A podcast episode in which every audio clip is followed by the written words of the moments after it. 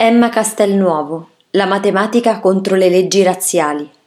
Laureatasi in matematica nel 1936 con una tesi sulla geometria algebrica, ha iniziato a lavorare come bibliotecaria presso l'Istituto Matematico dell'Università di Roma, che oggi porta il nome del padre.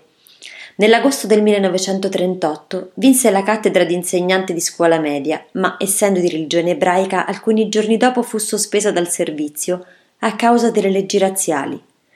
Dal 1939 al 1943 insegna nella scuola israelitica.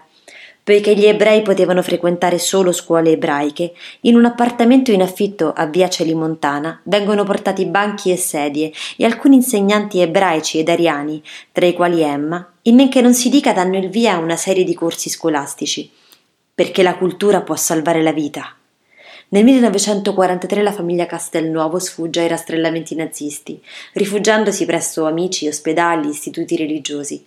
Fu reintegrata al servizio solo dopo la guerra ed ha insegnato presso la scuola media Torquato Tasso di Roma fino al 1979. Nel 1944 fonda l'Istituto Romano di Cultura Matematica che organizza conferenze per insegnanti, attivo fino al 1949.